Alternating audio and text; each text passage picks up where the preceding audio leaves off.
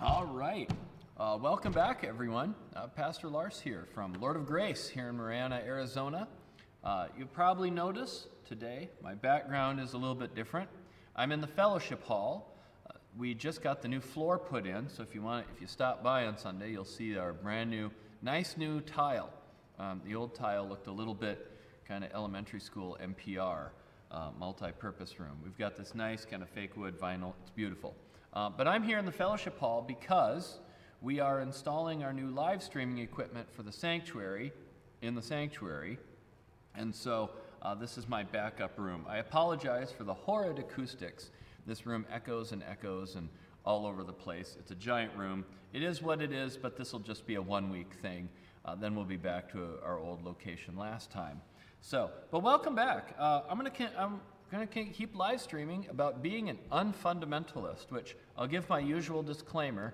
Uh, I'm not the one who invented that term. I just like it, and I'm going to kind of share what it means to me, uh, and kind of how I see it, and kind of how I think that ELCA Lutherans see it. Uh, a little quick sort of review. Um, last week we were talking about prophets and priests, and I think that's important. That distinction again. I'm going to come back to that um, distinction because, again, speaking broad brush, I think that distinction uh, is a distinction in worldview that still exists today and that makes a difference to us. So uh, we'll throw that up there online, my little mini graphic on the PowerPoint. But just as a quick refresher, uh, the priestly worldview, and this goes going back all the way into the Old Testament, even before the big stone temple was built, going back when the people of Israel were wandering and the temple was a giant tent. Uh, the priests, they were in charge of that temple. They were in charge of the animal sacrifices, the rituals, um, teaching, uh, teaching people the law.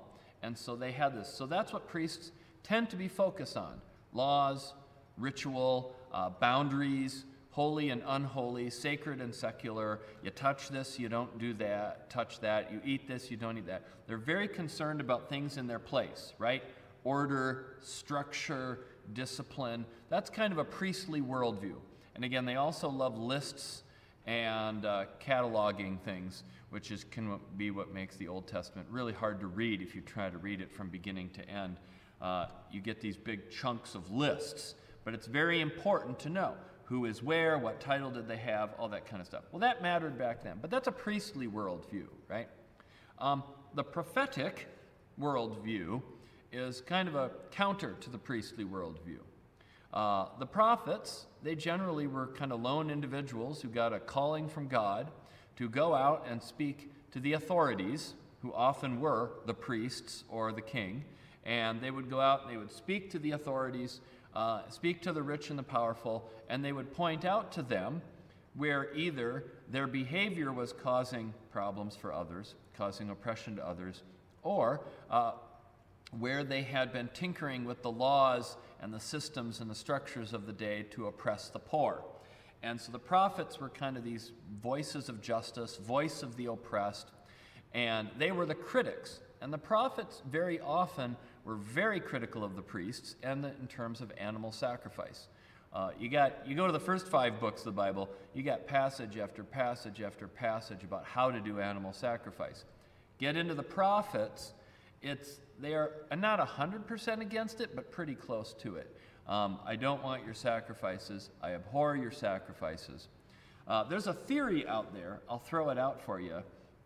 And the theory goes, kind of hard to prove, that uh, the actual books of the prophets, that most of them were written, as in put down on paper, before the laws were. That in the history of the evolution of things, the temple, there was a tabernacle, the giant tent, there was a temple, there were sacrifices, there were rituals. All those things existed, but they weren't put down on paper. Uh, they just sort of, they, they kind of more developed over time. And then the prophets came along and criticized those things. And one the-, the theory goes that it was easier for the prophets to criticize the priests because there wasn't the textual documents to back up what the priests were doing. Um, and that the prophets had a completely different vision of what Judaism was than the priests did, and that the writing of the laws, which didn't happen until uh, the Babylonian exile, which would have been roughly 500 years after they were supposedly written down, um, that a lot of the laws were written down uh, almost as a reaction. Uh, and so you have that back and forth, right? But that's the part of the beauty of our faith. We have the laws, the order, the structure, the rituals. That's what most people are familiar with when they think of religion, right? It's a bunch of laws that tell you what to do. Um, and we forget about the other side with the prophets who are criticizing those laws. So, anyways, there's that kind of background. Well, how, how, what does it matter? Let me give you just a quick uh, uh, kind of memory from myself and my own uh, growing up as I sort of learned about uh, the value of laws and prophecy. I think it can get real easy if you're maybe a more progressive Christian to look at those laws and rules and tend to see all of them as kind of oppressive, and I think our culture does too. But anyone who's ever grown up trying to actually manage something will learn right away that laws are very important. Um, I remember, you know, I was a camp counselor for several years, and, uh, you know, I always looked at the program directors as these kind of you know, they're the ones that manage the camp staff. They're not usually not the camp director. The program director is in charge of basically making sure the counselors do their job.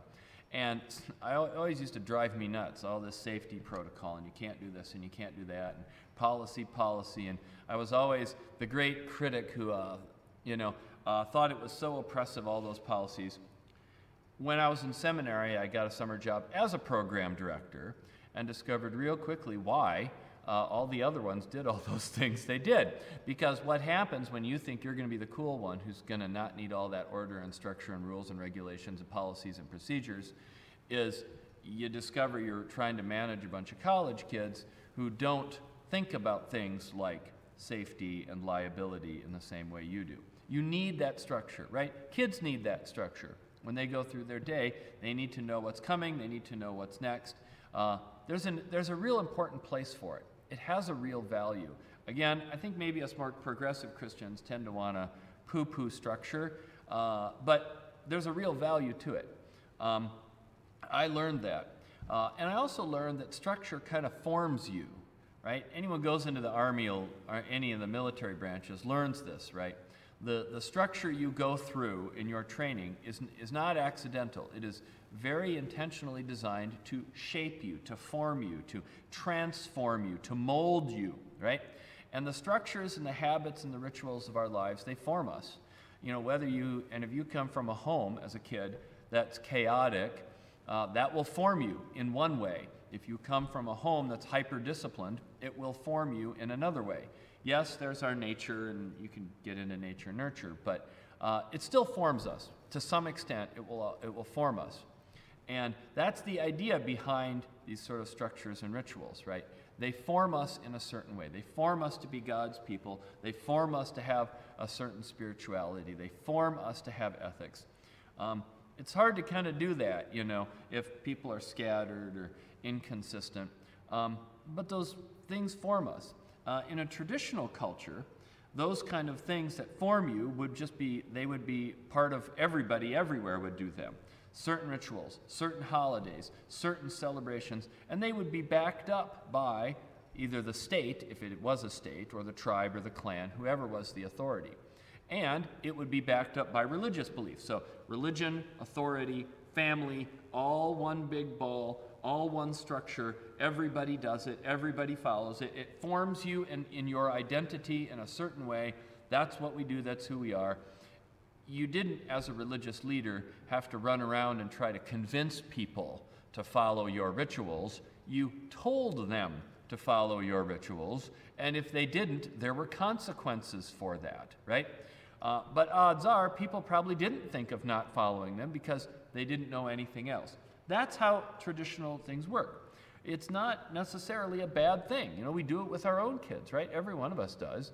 Um, you know, how do we form them? What kind of values do we teach? Well, all that said, structure has its value, structure has its place.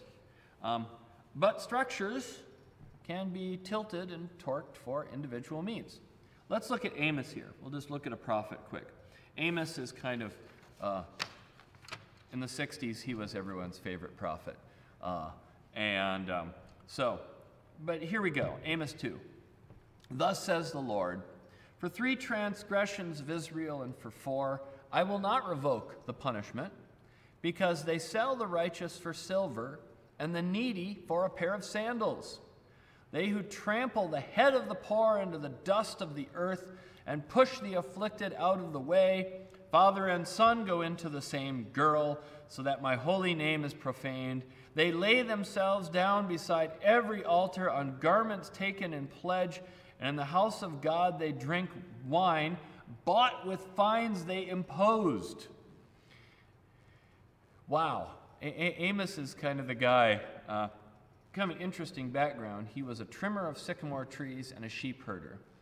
Uh, and he was from the southern kingdom, and God sent him into the northern kingdom. So he's, he's standing up there prophesying. It's not even his area. Um, and so you get this laundry list of things they did wrong, right? Um, and what the one I kind of want to focus on the most here uh, is not the sexual morality part, but up at ver- verse 6. They sell the righteous for silver and the needy for a pair of sandals. Took me a while to figure out what that was about.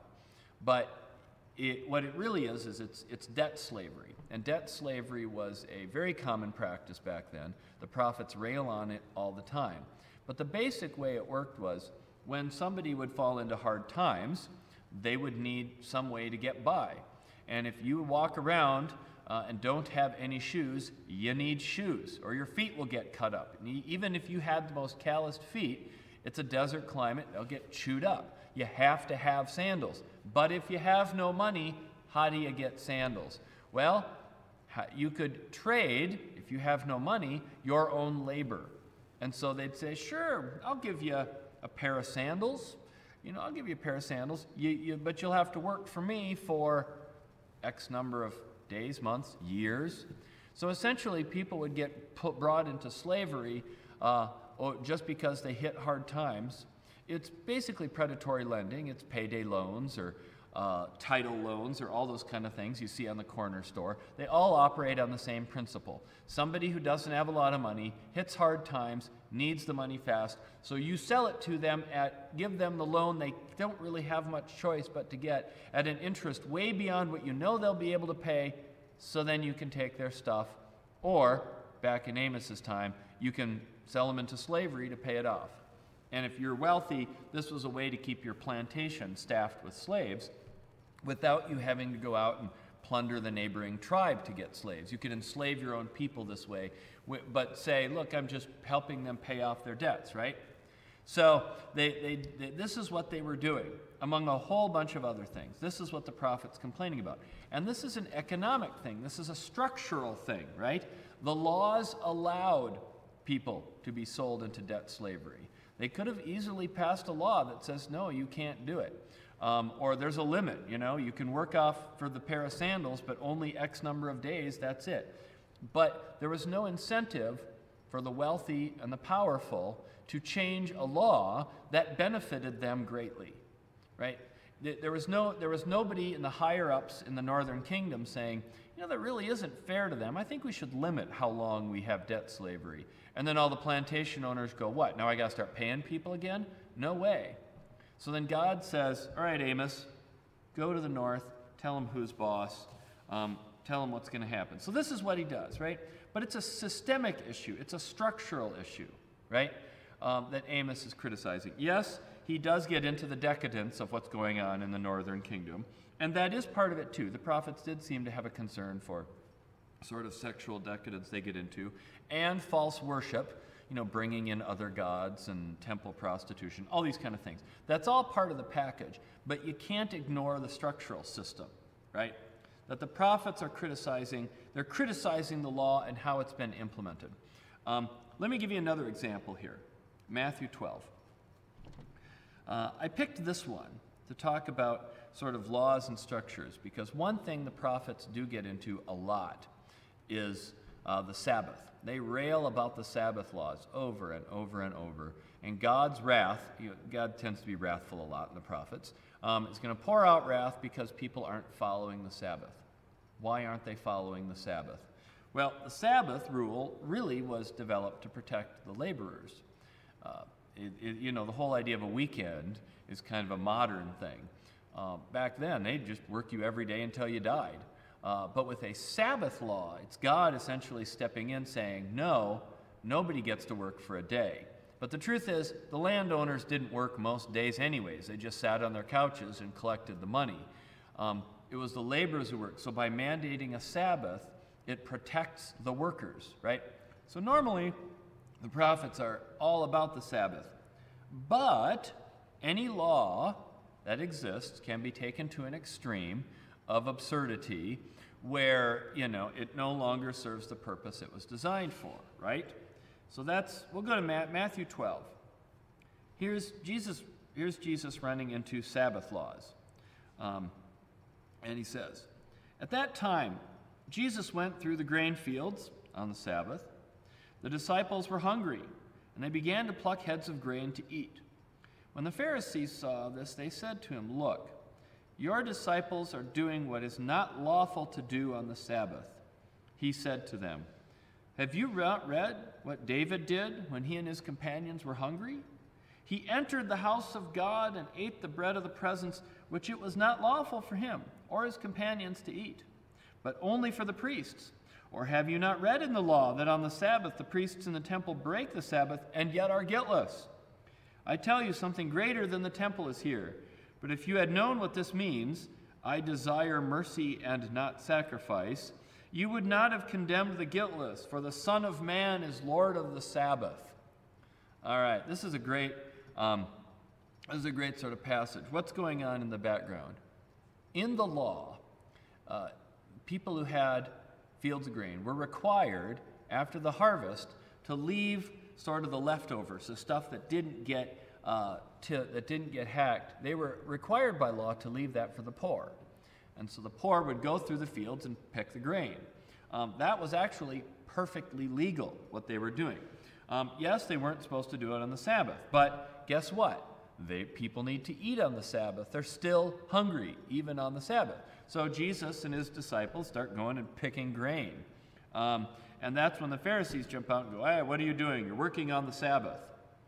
And Jesus' reply is, you know, he, he immediately cites case precedent of people breaking the Sabbath.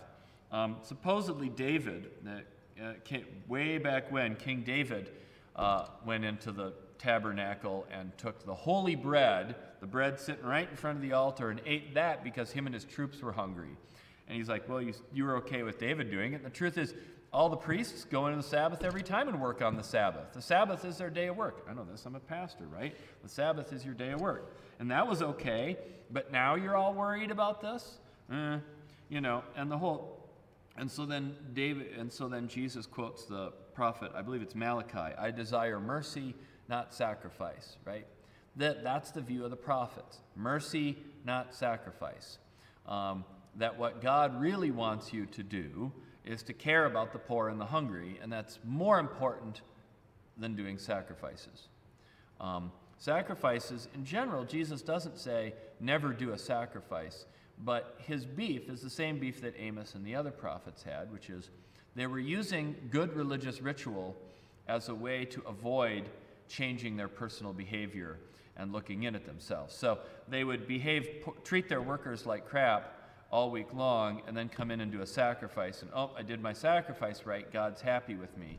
And the prophet saying, God's kind of sick about, God is sick and tired of you, you know, sacrificing sheep. Why don't you pay your workers more? Ooh, you know. Um, but this is what Jesus is doing. And he's very much in the tradition of the prophets, which is kind of my theme for today, right? Jesus as the prophet. You have, and one way to understand Jesus well is to see that so much of what he's doing is the same thing that's been done by the Old Testament prophets before him for hundreds of years. And he tends to quote from the prophets far more than he quotes from the law. Uh, that Jesus does not go and give a whole bunch of new laws uh, in fact, I mean, he says he's not going to throw out the old ones. He does. He's not a big lawgiver. He doesn't add more laws on most things. He's not. That's not really who he is. He's much more a prophet. He's much more the person who criticizes the tradition, who calls him out on things. Um, and so, you know, this is who Jesus is. Uh, it doesn't mean that he's advocating for anarchy, just much more of a law that's applied in a compassionate way uh, a law that can make exceptions for things. I remember I was uh, at one of these sort of interfaith clergy gatherings, and uh, it was my turn to lead the sort of text study. And so we would look at different scriptural texts from the different traditions. And uh, I pulled out one. It wasn't this one about the grain, it was another Sabbath story with Jesus about uh, healing. So he healed a man with a withered hand on the Sabbath. And I kind of wanted to know how the rabbi would respond to that. Um, and the rabbi just kind of thought it was all silly. He's like, well, you don't need to do that. First of all, you don't need to heal his hand on the Sabbath. You could wait a day. It's not an emergency. But we have law. The law allows for all sorts of emergencies. And you can work on the Sabbath. You can be a Jewish ER doctor and work on the Sabbath. You don't have to leave people by the road on the Sabbath. We have these exceptions. We've always had this. It's really unnecessary. You know, um, I get it. Uh, and that probably was more how the normal Judaism was even in Jesus' day. But when you're trying to play gotcha with someone, then you start nitpicking the law, right? So the rabbi didn't think that, you know, he didn't see any need that the law needed to be that rigidly enforced. Um, so that, that, was, that was kind of a cool little interpretation on that that he had, um, that he didn't view the law as so rigid. I do think the Pharisees who, the particular Pharisees who were criticizing Jesus were they were looking to get him, right? Um, so that's why they took everything extra hard. Well, so this is what we have. Uh, we have a Jesus who is, in many ways, in the tradition of the prophets. He's bending the rules around uh, in ways to, that are compassionate. He is sort of challenging through his actions the religious authorities. He is calling into question the systems uh, and the structures that are being employed that keep people poor and that keep people hungry. And so he's doing some of the, Jesus is doing some of these different things. But how many of us would say that that's the common impression of Jesus that we have? I honestly said, if I went out into the popular culture and said, Who's Jesus? to most people, he's a judgmental, law giving, wrathful punisher who watches what you do in your bedroom and is looking for dirt to send you to hell. And somehow Jesus, the critic of authority, becomes Jesus, the enforcer of authority. Um, and Jesus becomes the authority. Well, why, why is that? I have a theory. Again, this is, this is my live stream, so I'm just going to give you my theory. Um, my theory is that we live, we live in a secular culture, and our culture is becoming more and more and more secular more pluralistic, more multi religion, more people no religion. And the old world, at least that people think of, where being American and being Christian and Christian holidays and Christian th- er, and sort of Christian culture and Christian tradition, being a part of sort of everything everywhere, that world is disappearing uh, in many ways. The culture is becoming much more secular, and you, and so that's why you start seeing some of these battles that seem so silly. Can you put the nativity scene on the post office lawn or on Bill Anderson's lawn right next to the post office? Why are they fighting that? Because when the nativity scene is moved, it's saying we are not a Christian country, right? Um, and you sort of feel it. And I won't lie, it's a lot easier to get people to be religious in a country where state, culture, family, tradition, everything everywhere promotes that religion if you're in a secular world, now suddenly you, you got to pitch people on it, right? So they feel there's this sense, there's this anxiety among a lot of Christians that uh, things are slipping away. And there's a few things that have done this. And I'll give you a list of some of the things that I think have done a lot to kind of hack out the pillars uh, that were seen as supporting traditional Christianity in America. Um, one of the first ones I think of is respect for authority. You know, you hear people say that. Oh, in the good old days, we respected authority. We didn't talk back to our elders. When my dad said jump, I'd jump. And if I didn't, I'd get whipped until I had a blister, and I liked it because it taught me respect for authority, right? Well, we had respect for authority. Then Vietnam came. And then people started saying, well, the, look what the authorities, they got us into this horrible war. Then, of course, you get the clergy sex abuse crisis. Oh, all those kids who were taught to respect authority and authority abused them. Maybe if authority was more transparent, more accountable, more easily criticized, so then authority started getting weakened to the point where a lot of us sort of are suspicious of any authority, right? Well, then what else happened in the 60s? Sexual revolution, right? We went from at least the pretense of everyone being a virgin until they were married and being monogamous until they died. Um, we all know that wasn't reality, but maybe more than now. But anyways, that was the that was the predominant cultural norm and expectation, right? And then the church had its place in being the marriage. The church was that linchpin, right?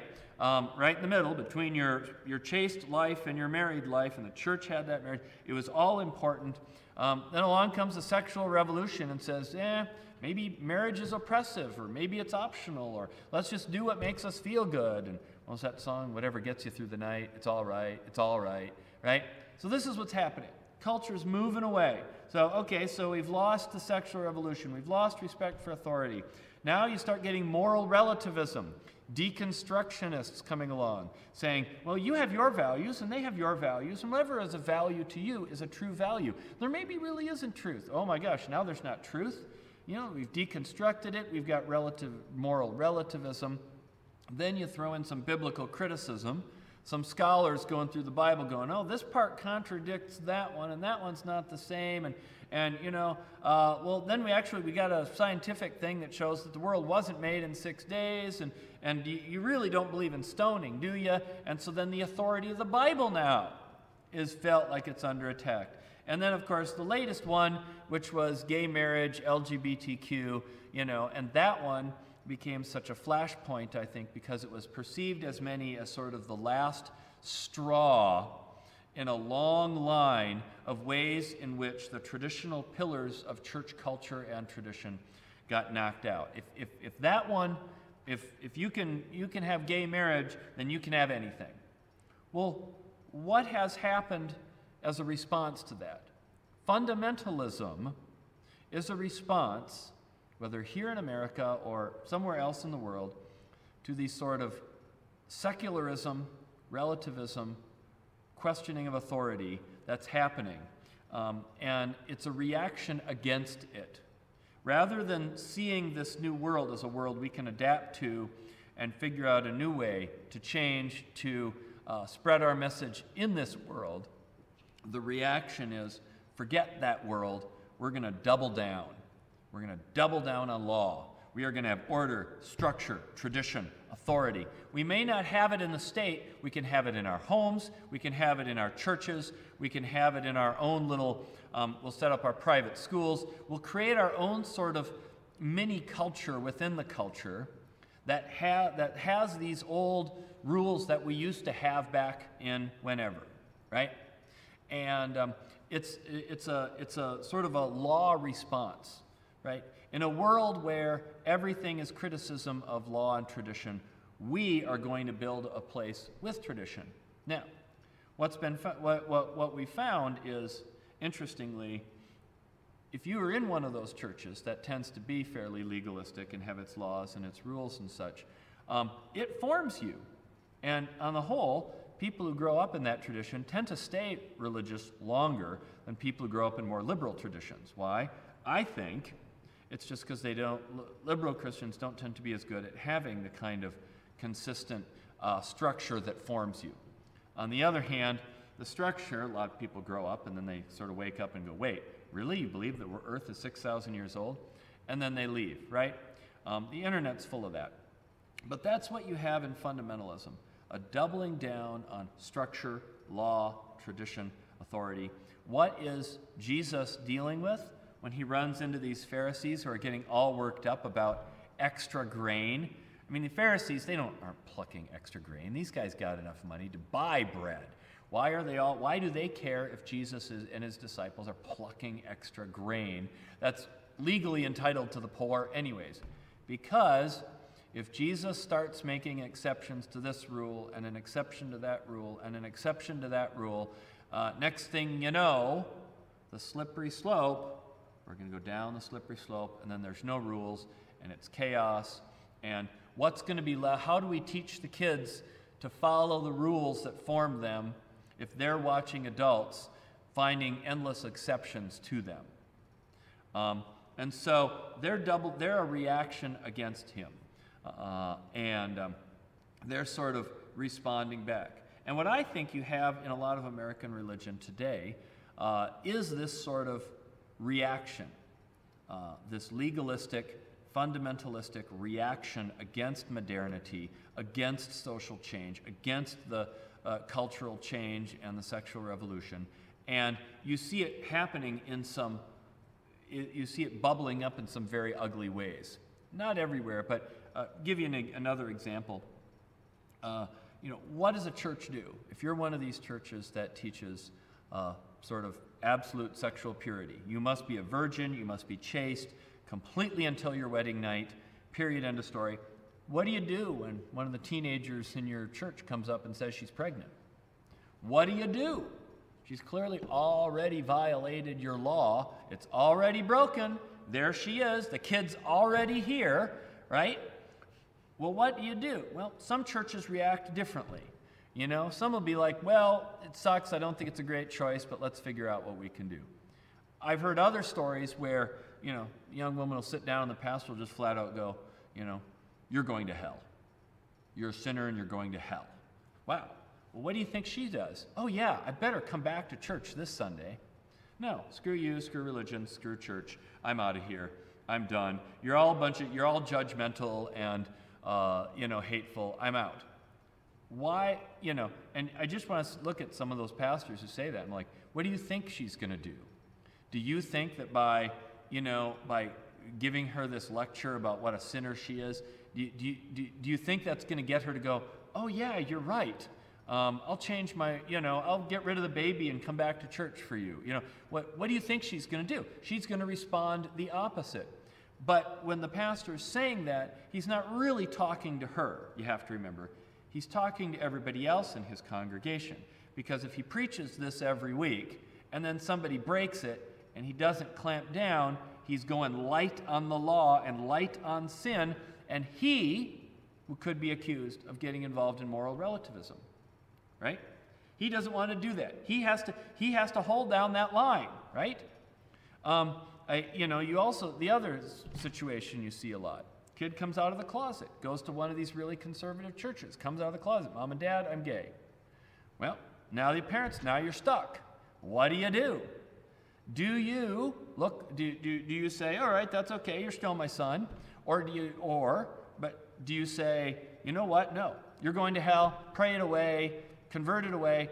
What are you going to do? Well, you don't want to look like you're becoming a moral relativist.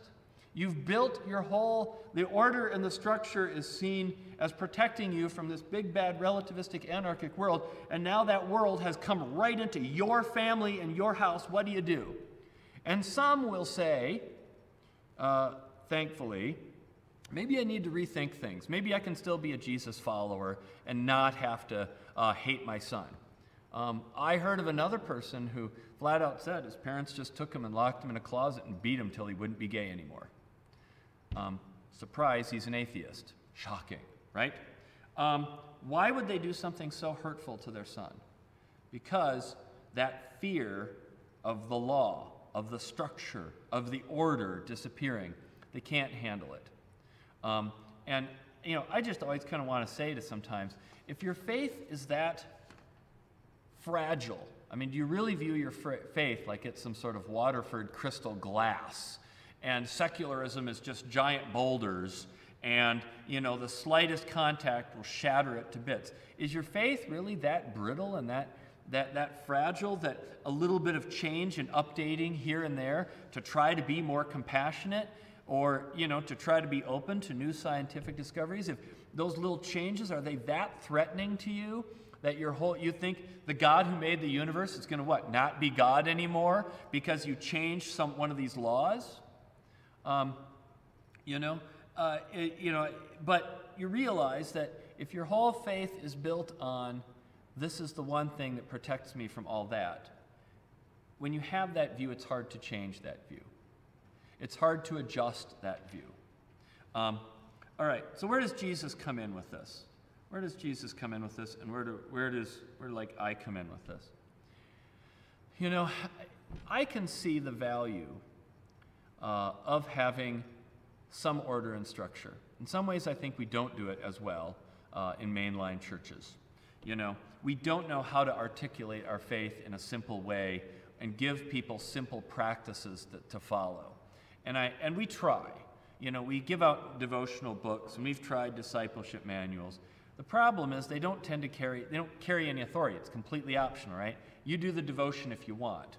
Some people will and they will reap a big benefit from it.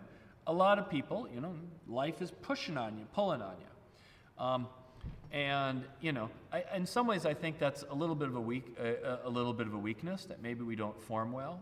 But honestly, right now, that's a weakness that, that I'm willing to brave that danger.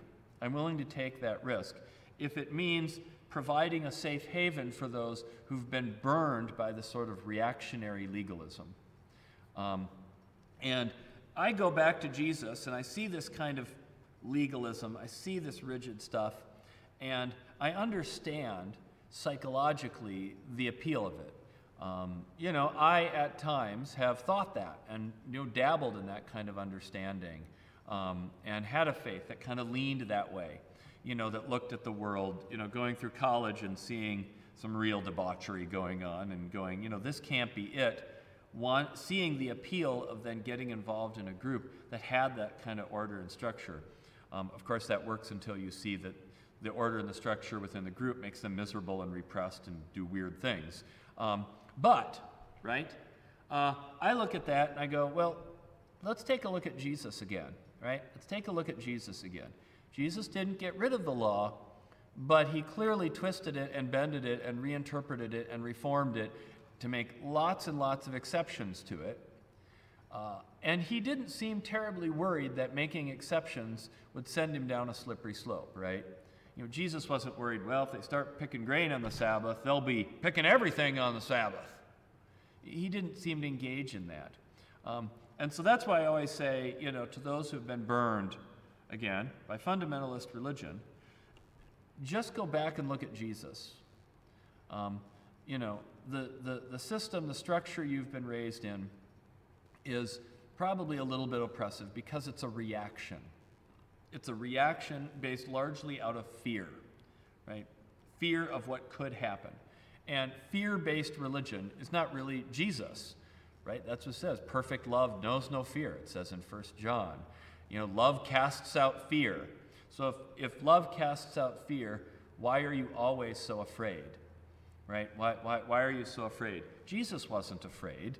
Um, and so I go back to this and go, you know, I look at Jesus and I'm kind of inspired, I get inspired by the way in which he could, without any fear and with such a, a solid faith, be able to criticize systems and structures and laws and be able to take the laws that he loved uh, and the tradition that he loved and be able to make exceptions for people, particularly people who are poor, hungry, outcast, um, and, and be able to see that and go, you know, that's really the religion that I want to be a part of. Uh, this prophetic, much more prophetic kind of Jesus, right? Where, yeah, we have, our, we have our practices, they form us, but the practices are not intent to, intended to oppress us. And when they start becoming oppressive, then we're missing the whole point. That God's point is to free people from oppression, right? Jesus sits down, unrolls the Torah scroll, you know, what does he say? You know, I'm here to release the captives, among other things. He reads from Isaiah I'm here to release the captives, free the prisoners, you know, rescue the oppressed. That's Jesus' mission statement. It wasn't, you know, the world's becoming relativistic. I'm here to enforce the law and get people back respecting authority again. Um, that isn't Jesus. Um, and so, again, I hope you can be able to rediscover uh, the Jesus who's the prophet uh, and see in him somebody very different from the very wrathful, legalistic, punitive, rigid kind of view that's being projected out there. Um, and of course, I won't lie, I'll give you the pitch. Come check us out at Lord of Grace because I think you will find that Jesus here. At least you'll find that well, that's what comes out of the pulpit, right? That's what I can do. So, uh, thanks for listening in, everyone. Thanks for taking the time out of your day. Uh, I'll be back again next week. I don't know, uh, I'll carry along with this. I'm hoping to get a little bit more topical and maybe a little bit less digging into Bible, but I always like to have good background and context uh, set a good foundation. That stuff, I think that stuff is important. Um, so that you know it's not just Lars's opinion about religion, but that I really am coming at this from spending a lot of time digging really deep and painstakingly into Scripture, uh, and not just throwing the Scripture out to keep up with the times, but really rediscovering it and saying, what really is Jesus' way? I don't get it perfectly, but I try. So, anyways, um, thanks for listening in, everyone. I'll see you all next week. Uh, we'll be back in the sanctuary, and um, uh, you guys have a great weekend. God bless.